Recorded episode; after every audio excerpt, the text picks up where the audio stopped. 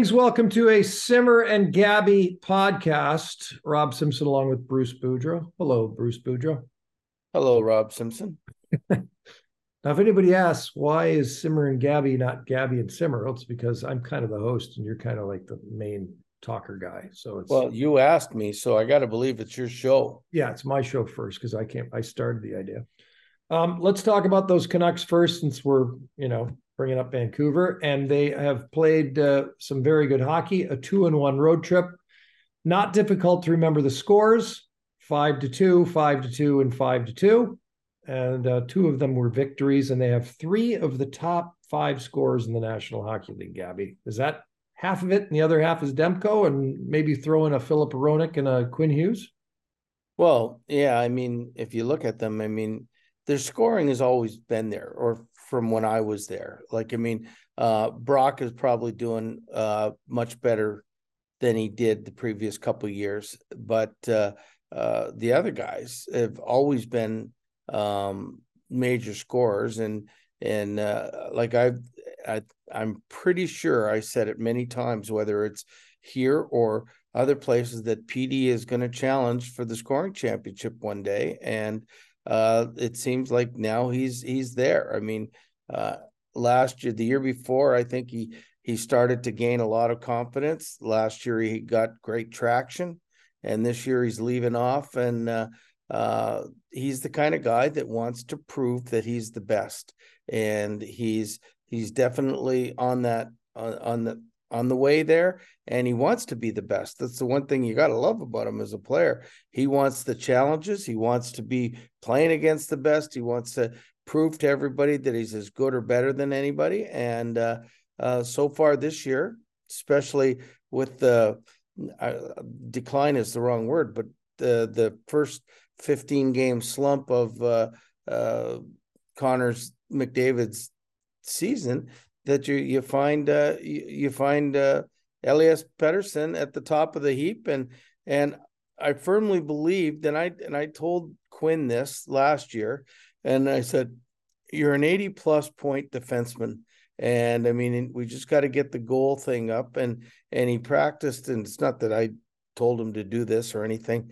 I mean, his dad was a defenseman and a coach for many years, and also telling him the same thing is to uh, to shoot the puck and shoot the puck. And if you can get into double digit goals, you'll average a point a game. And he's obviously doing it. And I think, you know, for years, I mean, he was looking for a partner that um, would not necessarily, and Luke, um, Luke Schenn was not a liability. He really helped him in many ways. But Filip Hronek uh, is a guy that can add skill to what he's doing and so it makes a two-headed monster every time they they're on the ice and so none of this stuff is is surprising to me i mean uh, i was thinking about the canucks today and thinking you know when people think of this i mean they've got five stars right now on their team and when you think they've got uh, uh, the goalie and everybody needs the goalie. Look at all the teams that aren't doing well. And what are they lamenting about? Is their goaltending. So I mean, they got the goalie in Demko, they got the defense in in Hughes and Hronek right now offensively. They got uh, Pettersson up front, they got Miller up front, and they got Boeser up front. Now, how many teams can say, "Hey, we've got six really, really good players on our team, whether it's superstars or just plain old stars?" I mean, there's not many teams that can boast six when you, you sit here and, and, you talk in Toronto, you talk about the big four, you know, and then it, O'Reilly could be five, but that's it. You talk about any other team, it's three, four. Um, and but I mean, uh, even Tampa in their heyday had four guys and a goaltender, and so they they would have had five. And so I mean, uh, Vancouver's right up there with the star power. I mean, uh, Jim Benning for for all his um, uh, the way people said, you know, he didn't do a great job. Drafted really well, and in these guys, and uh, you know, he missed on a couple, but I mean, everybody misses on one or two. Uh, but I mean, he's the one that drafted Pettersson and Demko and uh, Hughes, and so I mean, you got to give him a lot of credit for this. And by the way, at start of business on Monday, uh, as Gabby just referred to, Elias Pettersson, he is on top of the league, 25 points. Uh, and then Quinn Hughes and JT Miller are 23 points, and that is tied for third. So essentially, three guys in the top five right now in scoring. And Hronek's up there. Hronek's up there. Has 11 goals or something. So, yeah. I mean, scoring is not a problem for the Vancouver Canucks. Hasn't yeah. been. Um, real quick, let's before we get into the uh, conversation I had at the Hall of Fame luncheon today and transition into the rest of the Pacific Division, let's talk about our favorite number 17s, or at least our 17 choices for today, our number 17 choice for today. Who do you got? Well, I mean, I, I think I want to stick with the theme, and the theme being Western Canada, and go with number 17 of the Oilers, Jari Kurri. Um, uh, you know, Hall of Famer very easily. Uh, you know, one of the best right wingers to play the game, one of the best scorers. And you know, it's funny. I mean, Wayne gets all the credit. I mean, for him, but as good as Wayne is, and believe me, I'm uh, probably his biggest fan, is that you have to have good players to play with. And Jari Kurri was one of the best, but his personality wasn't as as powerful as Wayne, so you didn't hear as much about him. But I mean, for a guy that could get away that wrist shot, okay, and it was so accurate, almost like Bossy's, maybe not as powerful as Bossy's, and but his key to me, he was such a great passer, and uh, uh, he he, you know, again, we talk about teams with star power and that, and uh, that Edmonton Oiler team of the you know, from 1981 to, you know, till Wayne got traded was pretty masterful. Yeah. The Helsinki native, uh, Jari Kurri, which would contribute to his maybe, you know, a little quieter nature coming from Finland back, especially back in those days. There were fewer of them around, uh, but mm-hmm. uh, obviously a huge impact. I'm uh, I'm going with Mike Foligno. Ah, yeah, Detroit Red Wings, and part of the reason he wasn't well, he was there for a little while. Um, I was at a Tom Petty and the Heartbreakers concert in late 1981, and it was the five encore show that Tom Petty often talked about or talked about on uh, a few occasions, including on MTV during an interview at the Cobo Arena, the acoustically perfect Cobo Arena uh, where the Detroit Pistons used to play back before there was a Joe Louis Arena, back before the Pontiac Silverdome and all that good stuff. Um, he was there for just three seasons, but the drummer for Tom Petty was wearing a Mike Foligno jersey for that entire five encore concert at the Cobo Arena. So it always stuck out. And then I uh, ended up interviewing, he played for the Sabres for years, of course, played for the Toronto Maple Leafs. And then I interviewed him when he was the coach of the Hershey Bears a position you, of mm-hmm. course, once held. It would have been right after that. No, he uh he coached before me. Before you. Um, yeah, like yeah. I mean, in right. in the early two uh two thousands, I think. You, you, know. you might have replaced him.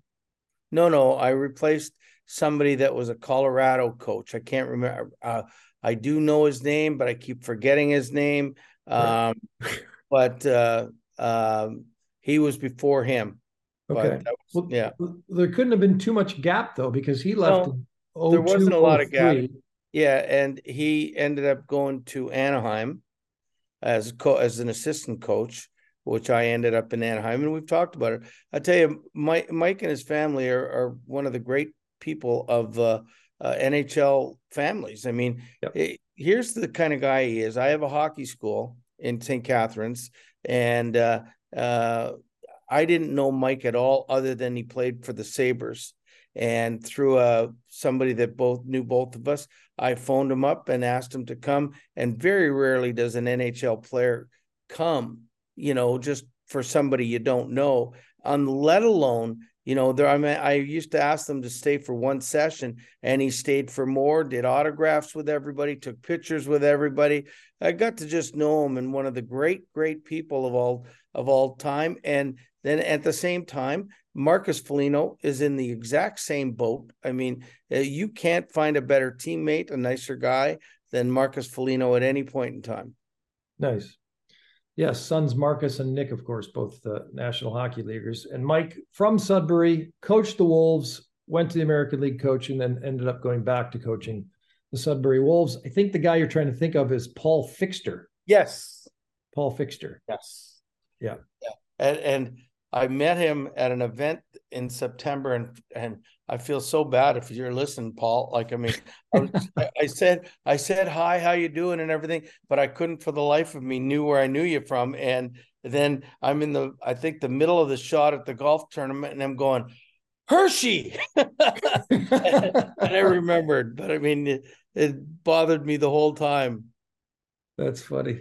All right. Well, I'll tell you what, since we're talking Marcus Foligno, you had him in with the Wild, right? Yes, I did. So let's transition to the Wild. Uh, they're not necessarily where they want to be. I guess we could say that about a lot of hockey clubs at the moment, uh, especially the Western Conference. They're not living up to those expectations. But a five, eight, and two start. Um, they're giving up plenty of goals. They've lost three in a row. And has their dream goaltending combination been a part of this? Well, I mean, I think I talked earlier in the show here. I mean, uh, about goaltending and the importance of goaltending. And uh, I got into an argument with somebody the other day about, uh, you know, about this famous word structure. Okay. And uh, I, I said, look, at Dean Evason three years ago was second for coach of the year in voting. And two years ago was third in coach of the year voting. He's got the same systems that's going on the two things that are different the coaches don't change the way they play or the, they coach if it's been successful but the defense is is substantially weaker than it's ever been in minnesota in the last say eight years. And the um the goaltending isn't as good as, as well. I mean um not Fleury, but who Gustavsson in in Mini had a 930 save percentage last year. That's not you know, I mean, that's unattainable on a year to year basis. Now he's under 900.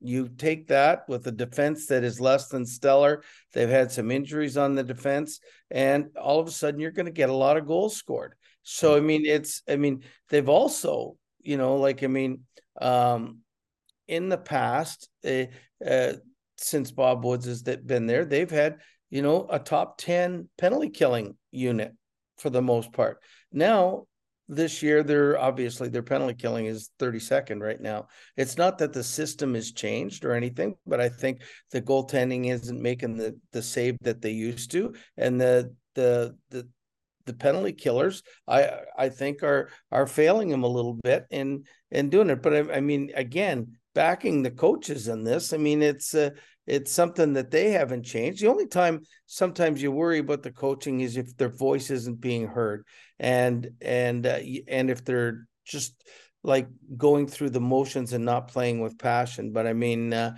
uh, I don't don't see that all that much yet.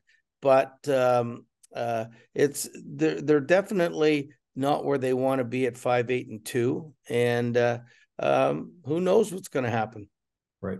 Uh, I, and I thought, I think last week you brought up Jared Spurgeon, the importance of this guy and how unbelievable he is. So he is back in the lineup. Uh, Alex Goligoski is a guy that they thought was going to be in the lineup. He's been hurt. They've had, they have had injuries, but Spurgeon's kind of stirs the drink back there. Yeah. Um, I, I punched up their goaltending statistics and Fleury is at three uh, goals against 3.41 and, and an 879 save percentage. And Gustavsson is at a 4.64 goals against and his save percentage is 0.872. You mentioned the PK, 63.5%. And their power play is not countering that because they're only clicking at 17.5%. So you add all that up, it, it adds up to an under 500 record. And and the other thing too is I think Minnesota has come from behind in two or three of their five wins by multiple goals and one. So I mean, um, you know, if those things, which is an anomaly in the in its sense, didn't happen, the record would be uh, a lot worse. But I mean, I always uh, look, okay, who are the top five best defensive teams in the league? And every week, every day, when you get the sheets and everything, and you can usually tell the top five are usually in the top six teams in the league. And yeah. you could probably, and I don't know, I haven't looked at them um, since I, you know, for a while now, but I bet you could go back and you could you'll see Vancouver's in the top, Boston's in the top. Those are Vegas is in the top defensive teams. And when you, when you're when you're struggling to keep pucks out of the net, a lot of bad things happen. Coaches get fired and teams lose. Those are the two big things that happen. Um, in in coming weeks, we'll we'll get into in the not so distant future the former North Stars and talk about the Dallas Stars a little bit because they're on a three game winning streak and they're 10 3 and 1 this year. So Jimmy Nill's pushed the right buttons as the GM there. Um, yeah, Minnesota, as you mentioned, five. They're three, three, and one at home. I do. I kind of remember uh, the the eighteen nineteen season where you were there. It's almost like the Seattle Kraken. They're trying to figure out why they can't win at home. Didn't you have trouble winning at the Xcel Energy Center for at least part of one season? It just couldn't pull off a home game. Um, I'd I think if that was the the Paul Fenton GM year, I think the last port. It wasn't at the beginning of the year though. That was at the end of the year. Okay. And in in after uh, the trade deadline, I think uh, we got rid of um, Charlie Coyle. We got rid of Michael Granlund. Um, we got uh, we moved some of our best pieces out, and I think uh, the team had a lot of home games in March, and it didn't sit well with the group, and uh, it was hard to get them motivated to play because they thought we were tanking at that time, yeah. which we weren't. But I mean, uh, we ended up missing the playoffs that year. We were in the playoffs uh, at the deadline, and then uh, we ended up missing by three points or something. Yeah, not horrible, by the way. 16, 16, 18, and seven. So a couple games below 500 at home. But obviously, at home, you want to try to win two thirds of your games. That's like the old school formula two thirds at home and half on the road, and you're you're probably in the postseason. Mm-hmm. Uh, I was sitting at I was at the Hockey Hall of Fame luncheon today. I'm looking forward to the induction tonight. But uh, sitting next to Peter Maher, who was a Foster Hewitt Award recognized uh, broadcaster forever with 35 years with Calgary, after three years with the Leafs, by the way, as an announcer. And then next to him was Jim Matheson, the Elmer Ferguson recognized writer from Edmonton. And I turned to him at one point and I said, Maddie, I said, I said, uh, which one of you guys has the more dysfunctional hockey team in Alberta? And they they had a nice little chuckle and uh, we're trying to figure it all out and went immediately into describing some of the problems that they have going on. So where do you want to start, Gab? I mean, do you want to?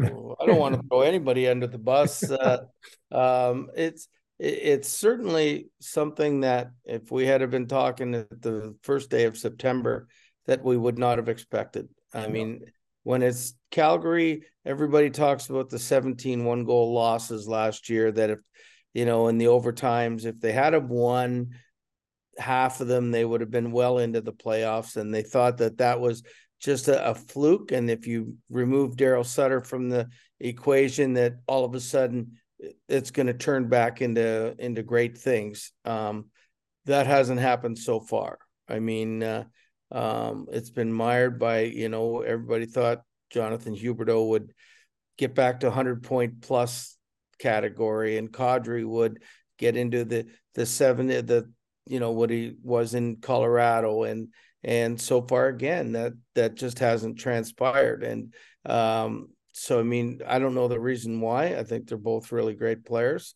but uh uh it, it's just not doing well now Zadorov uh, off asked to get out, and you know, I mean, uh, Hanifin, uh, their his contract has been put on hold. Uh, Lindholm's contract has been put on hold. Uh, talking so I don't know what's going on there, but I mean, Calgary is a beautiful city. I just don't understand why anybody would want to leave.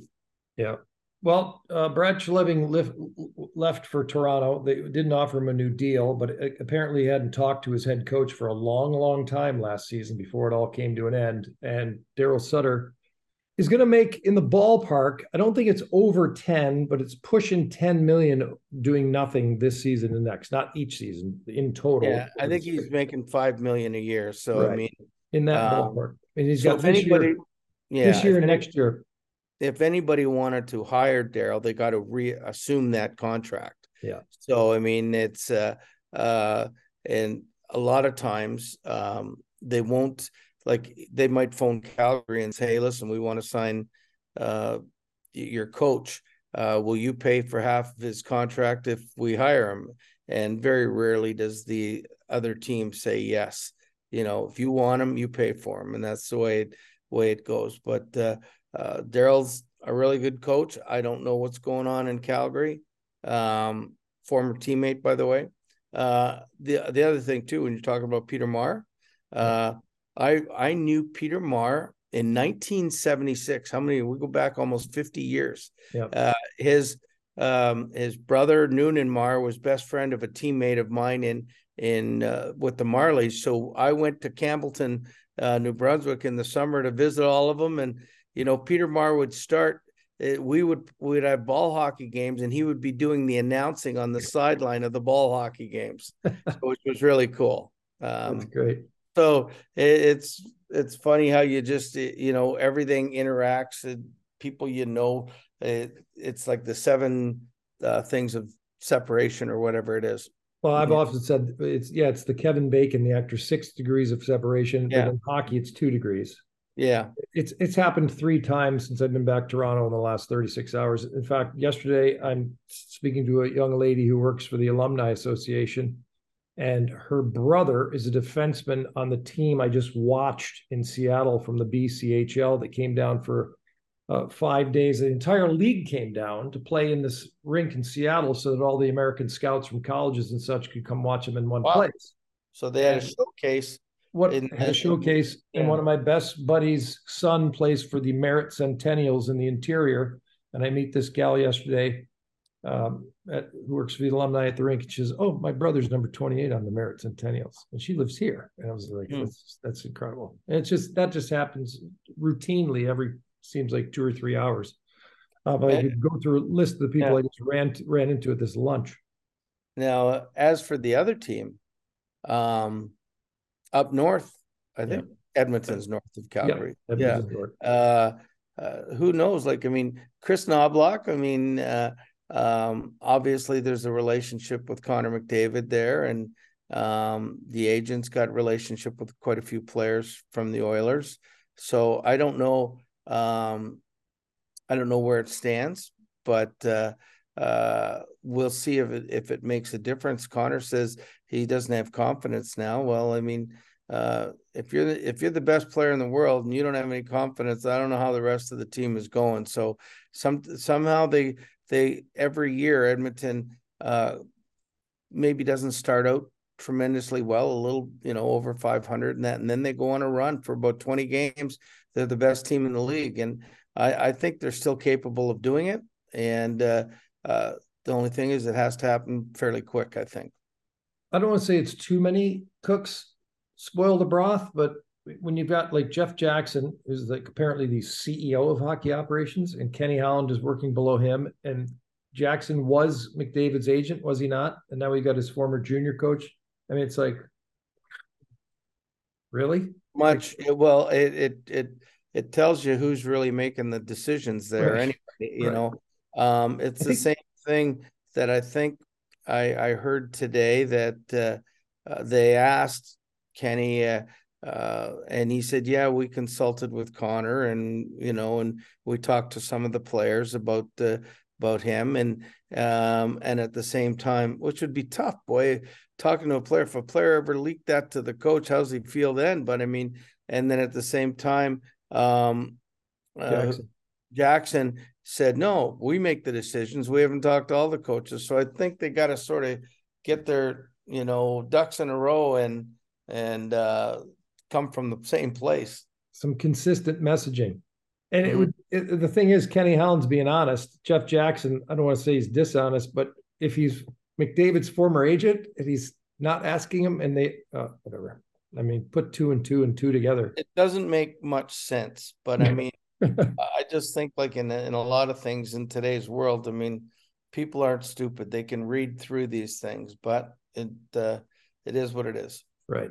Well, there's a little element to that, and you know this from coaching as a head coach. There's a little element to this on a daily basis when you can watch a guy snap his ankle and be like, "What happened to him? Oh, it's a lower body injury." Well, he broke his ankle, like we saw it. Like there's that kind of deal. But you have to say, "Oh, well, do you have an update on Joe Schmo? And you're like, well, we're going to check with the uh, medical staff and we'll get off the airplane and do an analysis. Like, of course, you know, we all, and every coach has asked the same thing after every game. right. And we all say the same thing. Well, I haven't checked with the medical staff yet. I'll be able to tell more tomorrow. But the first thing we do of course. is the first thing we do is we go in and we say, How's so and so? Right. And give me an update, you know. Right. So Yeah. It's comical. And there's, there's usually two or three of us in the crew that, or the media side are looking at you going, okay, well, we're just going to accept this because we know this is the way it is. But, and then Mhm. whatever. And the others are like, oh, okay. Mm. It's funny. This is one of those little unwritten rules, right? yeah. We're talking about two degrees of separation, and then all these little wink, wink, nudge, nudge that go on on a on also on a daily basis. Well, you know what, Brian Hayward in Anaheim, Yeah. uh, we always had fun with uh, with it, and that uh, I'd be doing the press conference, and he'd be the last one behind everybody, and there wasn't many people in Anaheim to start off with, but he's he'd always be giving me the woo, the Pinocchio thing when he knew I was lying, and I'd have to keep a straight face while he was doing it. oh, he's a beauty. Former goalie, right? Yes, Ex goalie and uh, longtime color analyst. Does a great job too. By the All way. right. So the um, by the way, one of their many problems in, in Oiler land is some of these contracts, and um, well, I'll just bring up one guy from each team. Darnell Nurse, I don't get it, and he's making a boatload of money, and I just don't think he's that good. Uh, in fact, how much is he making? It's ridiculous. nine million plus, I think. Nine point two five, Mhm. and that that puppy runs uh that runs through the 29-30 season and apparently i guess Huberdeau's contract in calgary also goes through the same time span so yeah that's tough stuff Maybe a trade. maybe a trade or Get rid of Zadorov. Uh, I'm just talking out my hat here. I have no idea. I was just thinking money contracts. right You know, Too unhappy. Yeah. "Hey, Well, guys-" Nurse, has never indicated that he's unhappy in Edmonton. So no we'll trade so yeah we'll trade you Zadorov. you mind if we toss in this Huberdeau guys we'll toss in this nine million dollar contract mm, Well, what happens is if it continues down that road, then the inevitable buyout situation occurs uh, in about two seasons, and then they're sucking it for the next, you know, double Yeah, the time. we don't want to talk about that because I think the Suter Parise buyouts is part of the reason that Minnesota's in the trouble they're in. Yeah, no question. Uh, by the way, one of the other coaching things you brought up that it was kind of funny was is Sutter sitting on that money for two years, and I mean you've done it. Uh, we saw Travis Green do nothing for two years because he's like, why am I working when I can go fly around and have some fun and get paid? And Mike Babcock's the obviously the ultimate uh, milking. What do you got? Fifty mil? Yeah, Uh, but you know what? You're you're saying that I don't think there's a coach out there that if he got another job and had the, the only one that I would know went right to Florida after he got fired was Alain Vigneault. Everybody else, I mean, I would give up anything uh, that I was supposed to be making for not working to work. And Right. uh, I mean, so uh, it, it I think the the thing that coaches do is coach and they want to coach and they want to work and they don't want to sit at home and not work. Right. But in the case, but there are extreme examples where in Bab's case, when you're talking about whatever it was, six mil, like that's a lot of it's a lot of money. yeah. Like no one's going to say, sure, we'll pony up to eat the rest of his deal for four years so we can No, hire him. And that's one of the reasons he didn't have uh, a job after the Toronto one because nobody wanted to eat six million for it was a minimum of four years, I think, you know, that he was still left on the deal. Yeah, uh, which is which is ridiculous. All right, uh, I think we've uh, hammered our Western Conference pretty sufficiently. At least the uh, teams of interest at the moment, because it's a little bit wacky. Any comment whatsoever uh, before we go, Gabo, on the um, Henrik Lundqvist, Mike Vernon, Tom Barrasso, Caroline Ouellette, Pierre Turgeon, Ken Hitchcock, uh, and and Pierre Lacroix induction class. A lot of great names to me. Um, a lot of great names, and uh, uh, there's nothing negative that you could say uh, about any one of them that they don't deserve to be in there. But the the thing that I find the most amazing thing, and it's a stat that everybody forgets, is that Tom Barrasso won the Calder and the Vezina a year out of high school hockey in the U.S. Yeah, and I mean, I it just I watched a lot of high school hockey in Minnesota, and I just can't picture anybody going to play in the NHL next year and being that good. And uh, and then he won the cups with um, Pittsburgh. But I mean, uh, I find that as a, a, tremendous story. I'm glad to see Ken Hitchcock win in. I always like to see when a good a great coach gets into the hall. That's awesome. Uh, but every one of those guys deserves and girl. Sorry, Carolyn, I didn't mean to um, not include you on that, but uh, for for um, Olympics for her. I yeah. mean, I, that's 16 years of world championship, world championships all the time. I mean, that's amazing. But they're all great, uh, and they all deserve it. And there's not a, a person out there that watches tonight that's involved in the sport that doesn't get a little bit jealous or or think of what their speech would be and uh, uh, and it would be it's because it's one of those things that when you're a kid you think of the Stanley Cup, what you would do with it, and it's all the next thing you think of is when you get inducted into the Hall of Fame. It's a pretty cool thing. Yeah, and of course, like you and Henrik Lundqvist, both pinup models. So you pinup, know, yes, pinup yes, can't tell us apart. By the way, I had a nice chat with Tom Barrasso. Over the years, had a reputation of not being a very friendly guy, but he was a delight to talk to. Spoke to him for 10 or 15 minutes yesterday and talked about growing up in Burlington, Massachusetts. His dad, with a group of investors, owned a twin sheet of rinks, and that's where he spent so much time on the ice. It wasn't out on the ponds because we talked about that. He said it was at this uh, twin rink that he his father was a part of, and that's where he honed his skills and became that goalie that you were just talking about. Uh, enjoy the induction. If you check it out, Gabby, I'll be there uh, rocking and rolling as concludes and such and having a nice time. And we'll say hi everybody for you and we'll see you soon. And uh, thank you very much. Enjoy the hockey action. All righty. You too. You take care and have a great night. It'll be fun.